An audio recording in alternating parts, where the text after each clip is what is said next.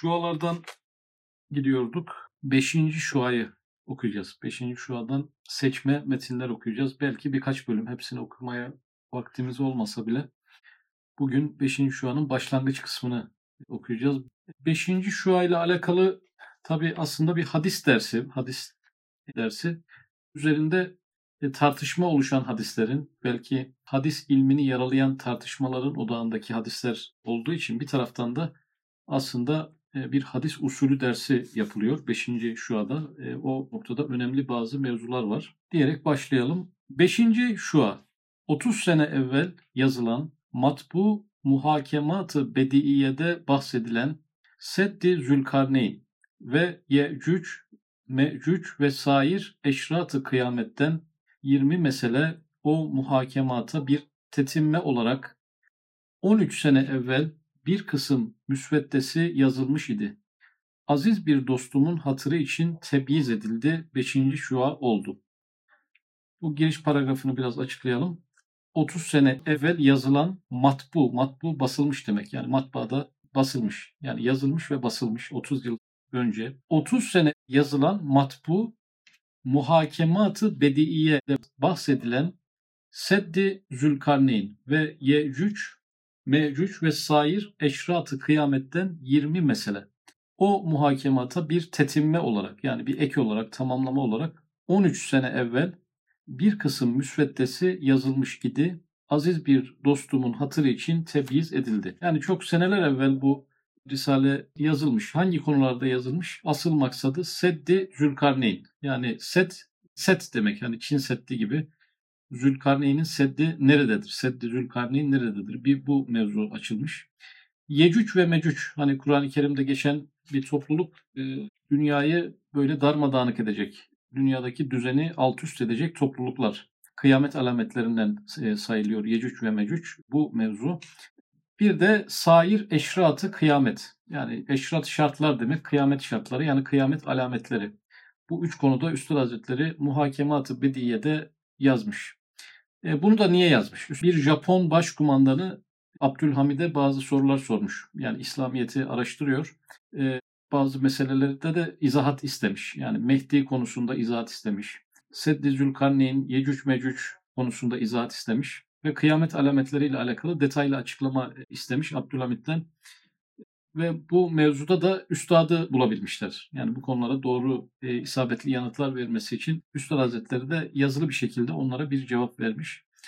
Beşinci şuanın ilk temelleri, ilk e, müsvedde kısımları o dönemden kalma. Sonra da bir dostunun hatırı için temize çekmiş. Beşinci şua oldu. 31. mektuptan 31. lemanın 5. şuağıdır. Bir ihtar var. İhtarla başlıyor. İhtar. Evvelce mukaddimeden sonra gelen meseleler okunsun. Ta mukaddemedeki maksat anlaşılsın. Üstad Hazretleri önce mukaddemeyi mukaddemeden evvel bir mesele var. Onların okunmasını sonra da mukaddemeye girilmesini istiyor. Bismillahirrahmanirrahim. Fakat ce eşratuha. Fakat ce'e eşratuha. Muhammed suresi 18. ayet. Halbuki onun alametleri geldi mealindeki ayet. Ayetinin bir nüktesi bu zamanda akideyi avamı müminini vikaye ve şübehattan muhafaza için yazılmış. Bu ayetin bir nüktesi e, yazılacak. Bu zamanda yani ahir zamanda akideyi avamı müminini vikaye ve şübehattan muhafaza için yazılmış. Yani müminlerin inanç durumu, iman durumu onların takviye edilmesi gerekiyor ve şüphelerden bu imanın arındırılması gerekiyor. Ahir zamanla ilgili ayet ve hadislerin izahı yapılırsa, doğru yapılırsa müminlerin imanları takviye olmuş olur. Aynı zamanda o hadislerden ve o ayetlerden şüpheye düşme e, riskleri kalmaz. Dolayısıyla 5. şuanın böyle önemli bir fonksiyonu var imanı kuvvetlendirmek ve şüpheleri bertaraf etmek. Neyle ilgili? Ayet ve hadis metinleriyle ilgili şüpheleri bertaraf edip o ayetlere olan imanımızı, o hadislere olan itikadımızı kuvvetlendirmek gayesiyle yazılmış. Ahir zamanda vuku'a gelecek hadisata dair hadislerin bir kısmı müteşabihat-ı Kur'aniye gibi derin manaları var. Muhkemat gibi tefsir edilmez ve herkes bilemez. bir hadis usulü burada hatırlattı. Ahir zamandaki konuları anlatan hadislerde müteşabih durumlar var. Yani sembolik anlatımlar var. Ne gibi? Kur'an-ı Kerim'in müteşabihatı gibi. Kur'an-ı Kerim'de e, sembolik anlatımların olması gibi hadislerde de sembolik anlatımlar var. Mesela örnek verelim Kur'an'daki sembolik anlatımlardan birine. Yedullahi fevka eydihim. Allah'ın eli onların üzerindedir. Fetih suresinde geçiyor. Allah'ın eli haşa olmaz. Demek ki burada bir mecaz var. Yedullahi fevka eydihim. Allah'ın eli olmayacağına göre bir mecaz kullanılmış demektir. Bu mecazı da alimler anlıyor. Yed'in kudret eli. Yed'i kudret olduğu, Allah'ın kudreti müminlerin yanındadır, beraberindedir manası verilmiş. Başka manalar da verilebilir ama sembolik bir anlatım olduğu orada muhakkak.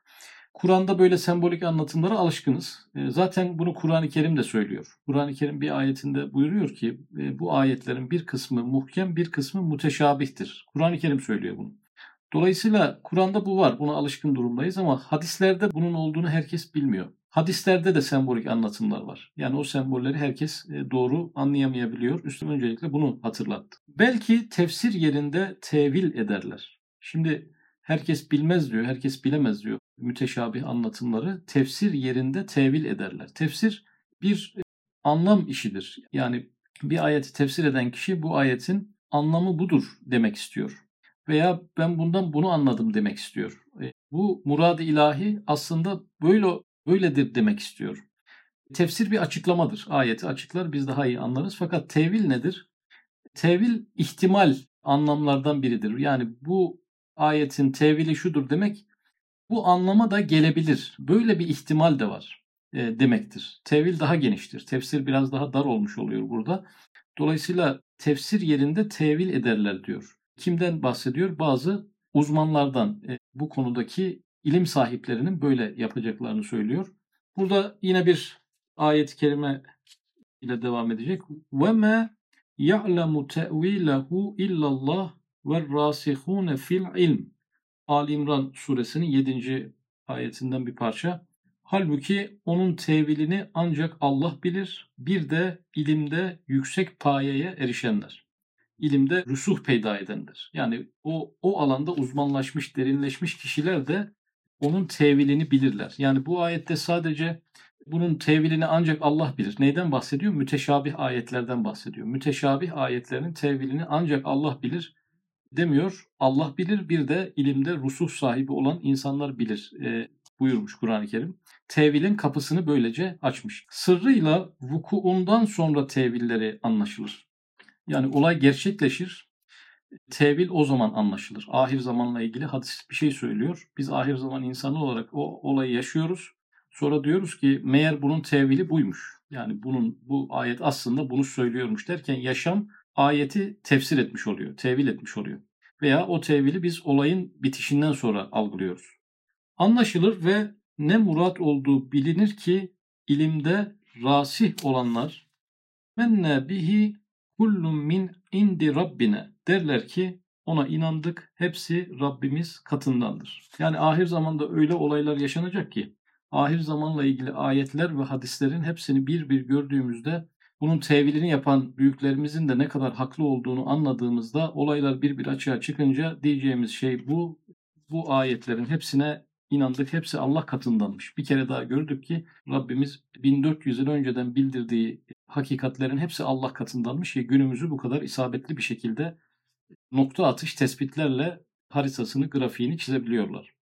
Deyip o gizli hakikatleri izhar ederler. Yani hakikat gizliydi ama yaşam yaşandı. Sonra tevilin isabetli olduğu anlaşıldı. Gizlilik de ortadan kalkmış oluyor.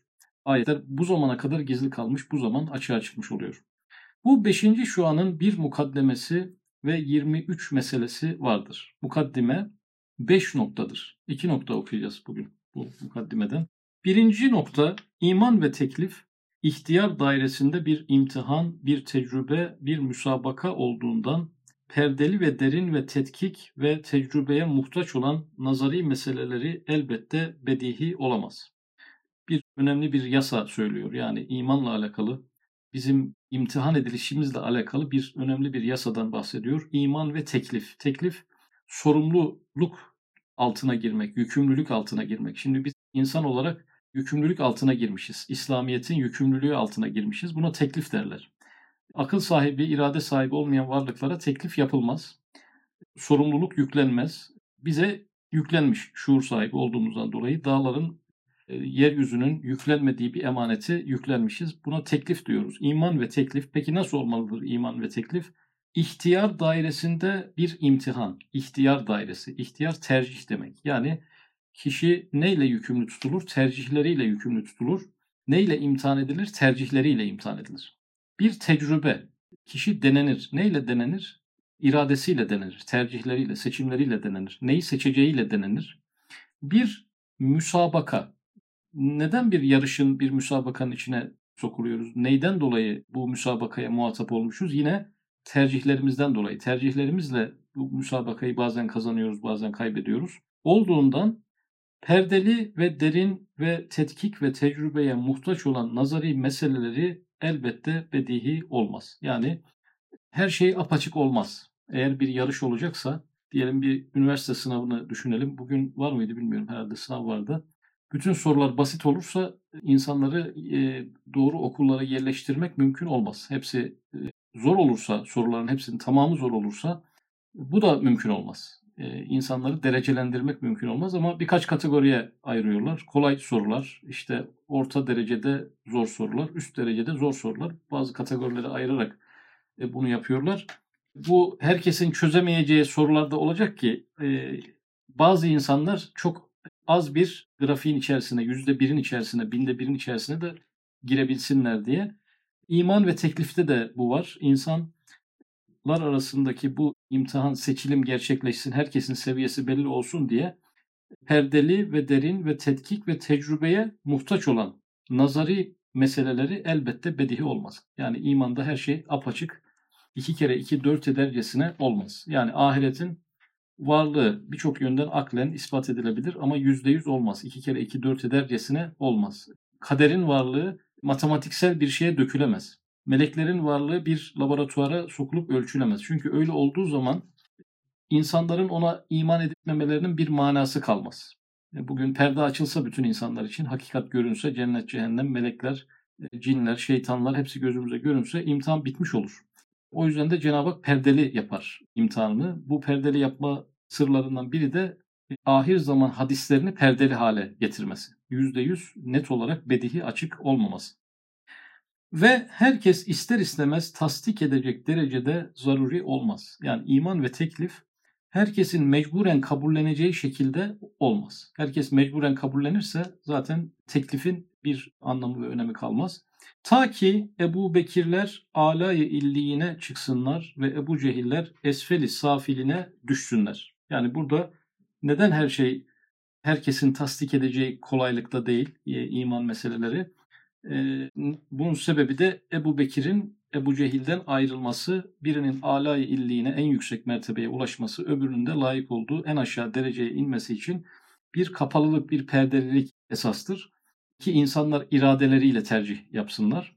İhtiyar kalmazsa teklif olamaz. İhtiyar kalmazsa teklif olamaz. Yani diyelim ki ahir zaman hadisleri arasında bir hadis olsa dese ki işte 2000 e, 2015 yılında şöyle bir vaka yaşanacak. Şöyle bir deprem şu bölgede olacak. Biz bunu gerçekten gördüğümüz anda ne oluyor? İmtihan bitmiş oluyor yani.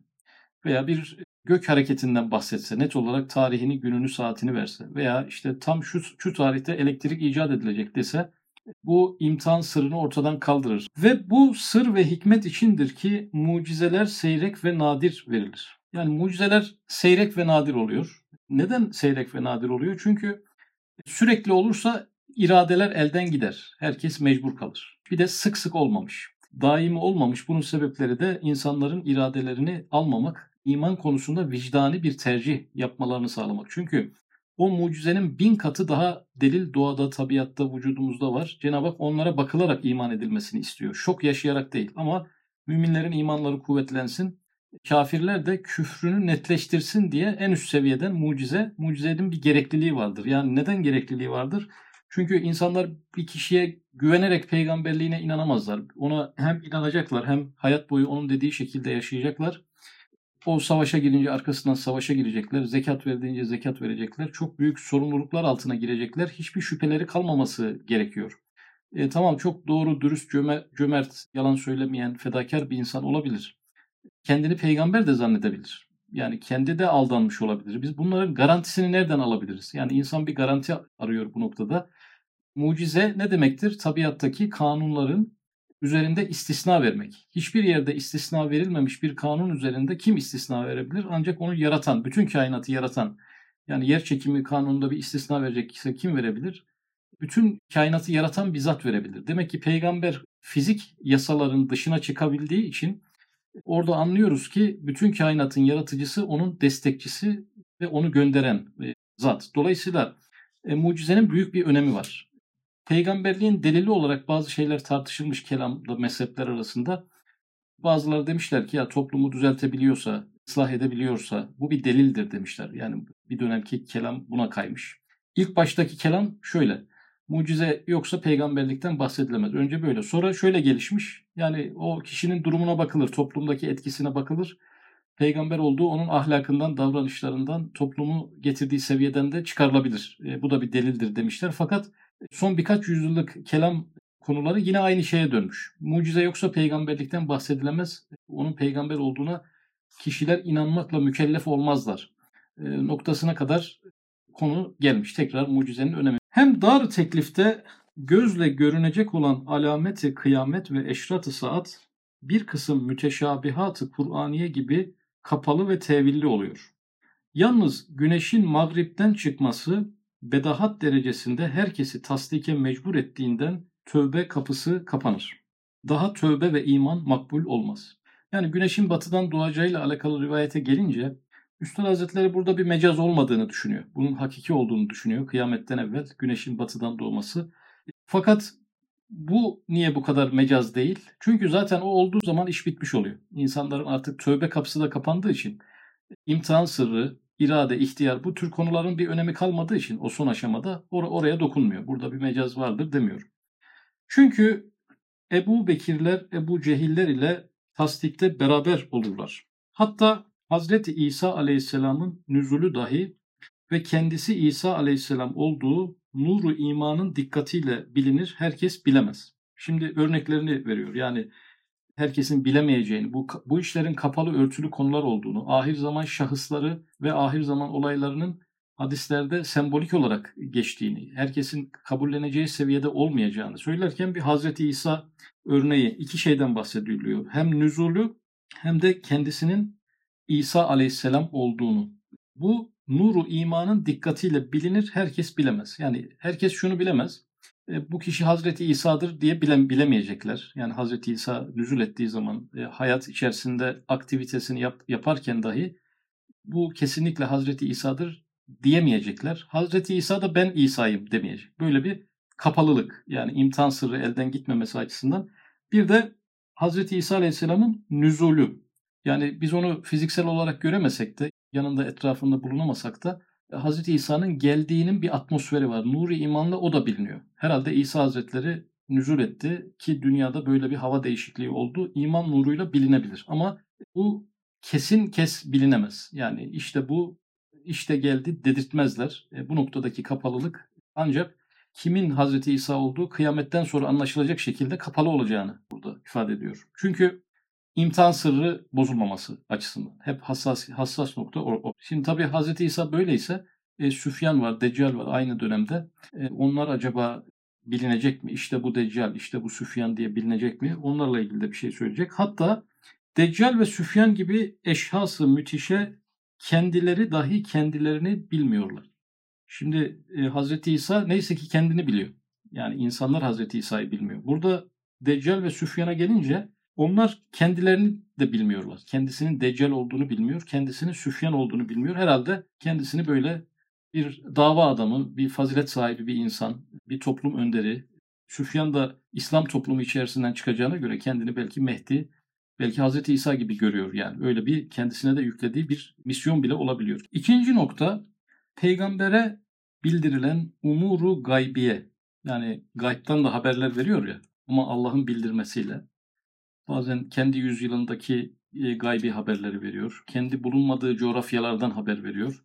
E, Kur'an'la da bazen haber veriyor, hadisle de haber veriyor. Bazen birkaç yüzyıl sonraki hadiselerden de haber veriyor. Umuru gaybiye bir kısmı tafsil ile bildirilir. Tafsil ayrıntı demek. Bu kısımda hiç tasarruf edilmez ve karışamaz. Kim karışamaz? Peygamberler de karışamaz. Kur'an'ın ve hadisi kutsinin muhkematı gibi. Şimdi e, Kur'an'ın ve hadisi kutsinin müteşabih olanların demiyor. Muhkematından bahsediyor. Açık hükümlerden bahsediyor. Burada peygamberlerin bir katkısı yoktur. Ayrıntılarıyla gelir. Yani hem namaz emri gelir hem de namazın nasıl kılınacağı gerek hadisle gelir, gerek vahiyle gelir gerek gayrı metlu vahiyle gelir ama secdesine, rükûsuna kadar hiç kimseye bırakmazlar yani. O konuda bir insan tasarrufu olmayacak şekilde bütün detaylarıyla gelir. İlahi e, alemden gelir. O, orada peygamberin bir tafsil yani bir ayrıntılar zaten geldiği için üzerinde bir tasarruf yoktur. Üzerinde hiç tasarruf yoktur. Hiç kelimesini de kullanmış. Yani küçük bir ekleme dahi e, kimse yapamaz. Bir böyle tarafları vardır. Ve diğer bir kısmı icmal ile bildirilir. Tafsilat ve tasviratı onun içtihadına havale edilir. Yani diğer bir kısım hükümler var ki özetle bir emir gelir. Detayları gelmez. Detayları Efendimiz Aleyhisselatü Vesselam'a bırakılmıştır. Yani bir hadiste bize bir şey emretmiştir. Onu bize emretmesini Cenab-ı Hak emretmiştir. Ama detaylarını Cenab-ı Hak ona bildirmeyince o da detayları konusunda insanlara geniş bir alan sağlayarak e, o noktada kolaylık meselesini esas tutarak e, insanlara bu noktada bir alan tanımıştır. İki şey anlattı e, bize. Birisi e, onun kalbine gelen vahiylerin ayrıntılı olarak gelen mesajların üzerinde tasarruf olmayan tarafları vardır. Bir de özetle gelen bazı emirler vardır ki tasarrufu içtihadı bir müştehit gibi peygamberlere bırakılmıştır. Ve özelinde Efendimiz Aleyhisselatü Vesselam'a bırakılmıştır. Tabi yine o kendi nefsinden konuşmaz ayrı bir mevzu ama detayları konusunda insanlar gelip sor, sormuşlardır. Öyle de olur mu? Ona da olur demiştir. Öbürüne de olur demiştir. Yani ne de olsa Cenab-ı Hak onu serbest bıraktı. Yani hac emri örnek veriyorum geldi. Hac yapın diye emir geldi ama her yıl şeklinde bir emir yoktu. Birisi sormuştu ya Resulallah her yıl hacca gitmek zorunda mıyız? Birkaç kere sordu ama Efendimiz Aleyhisselatü Vesselam birazcık o soru karşısında rahatsızlığını belirten bir yüz ifadesi e, oldu. E, sonra da şöyle söyledi. Yani ben ağzımdan çıksa ki eğer her yıl hacdır buna güç yetirebilecek miydiniz? Demek ki ağzından çıksa bağlayıcı olacak ve Cenab-ı Hak onu serbest bırakmış. Her yıl mı bir kere mi serbest bırakmış. Hac demiş konuyu kapatmış. Efendimiz Aleyhisselatü Vesselam da bir kere olanını tercih etmiş bu noktada. Biz ümmetine de büyük bir kolaylık sağlamış. Bunun detayını içtihat olarak ona bırakmış demek. İmana girmeyen hadisatı kevniye ve vukuatı istikbaliyeye dair hadisler gibi imana girmeyen hadisatı kevniyeye ve vukuatı istikbaliyeye dair hadisler gibi. Ha bir de gelecekle ilgili bazı şeyler bildirmiş Efendimiz Aleyhisselatü Vesselam'a ama ayrıntılarını eklememiş. Bir hikmete dolayı, dolayı eklememiş. Mesela torunlarının şehit olacağını bilmiş. Bunu söylemiş de. Fakat nasıl, hangi halde, nasıl bir durumda şehit olacaklarını bilememiş. Cenab-ı Hak bunu göstermemiş. Çünkü o hadiseyi Hazreti Hüseyin Efendimizin şehadeti gibi bir hadiseyi o şefkatli insan için çok sarsıcı olacağından o detaylar ona ulaşmamış. Sadece onun şehitliğiyle alakalı bir müjde vermiş. Dolayısıyla burada istikbali, vukuat-ı istikbaliye dair hadisler de böyledir. Konuyu aslında bizi nereye hazırlıyor? Ahir zamanla ilgili hadisler göreceğiz. Efendimiz Aleyhisselatü Vesselam'a bildirilen ama ayrıntısı verilmeyen diğer e, hadiselerden bunu çıkararak bazı ayrıntıları da zamanın tefsir edeceğini, karşımıza çıkan hadiselerin o e, hadislerin hakikatlerini ortaya çıkaracağına olan güvenle 5. şuada bazı yorumlar, başka yerde duymadığımız bazı yorumlar yapacak. Bu kısımda Peygamberimiz Aleyhisselatü Vesselam belagatıyla temsiller suretinde sırrı teklif hikmetine muvafık tafsil ve tasvir eder. Temsillerle anlatır. O dönemden 1400 yıl sonrayı nasıl anlatacak ki? Gerçekten hakikaten anlatsa insanlar anlamazlar. İnternetten bahsetse, dünyanın dönüşünden bahsetse, insanların algılayamayacağı şeyler var ya. Dünyanın yuvarlak olması da dahil olmak üzere. Bunları sembollerle anlatarak onların da sarsılmamalarını sağlamış bir taraftan. Sırrı teklif hikmetine muvafık, uygun, tafsil ve tasvir eder. Mesela bir örnek veriyor. Yani burada şu sorudan dolayı bu örneği veriyor. Yani bu hadislerde müteşabih, sembolik anlatım olduğu nereden belli? Az önce dedi ki ayetlerde zaten var. Hadislerde olduğunu nereden belli? Onun hadislerde olduğuyla ilgili bir ispat gerekir. Bu konuyu ispat eden bir örnek veriyor.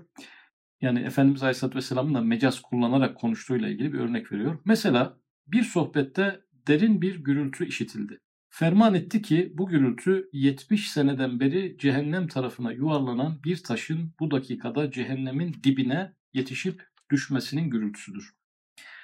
Bu garip haberden 5-6 dakika sonra birisi geldi dedi. Ya Resulallah 70 yaşında bulunan filan münafık vefat etti. Cehenneme gitti. Peygamberin yüksek beligane kelamının tevilini gösterdi. Efendimiz Aleyhisselatü Vesselam sembolik bir cümle kullanmış.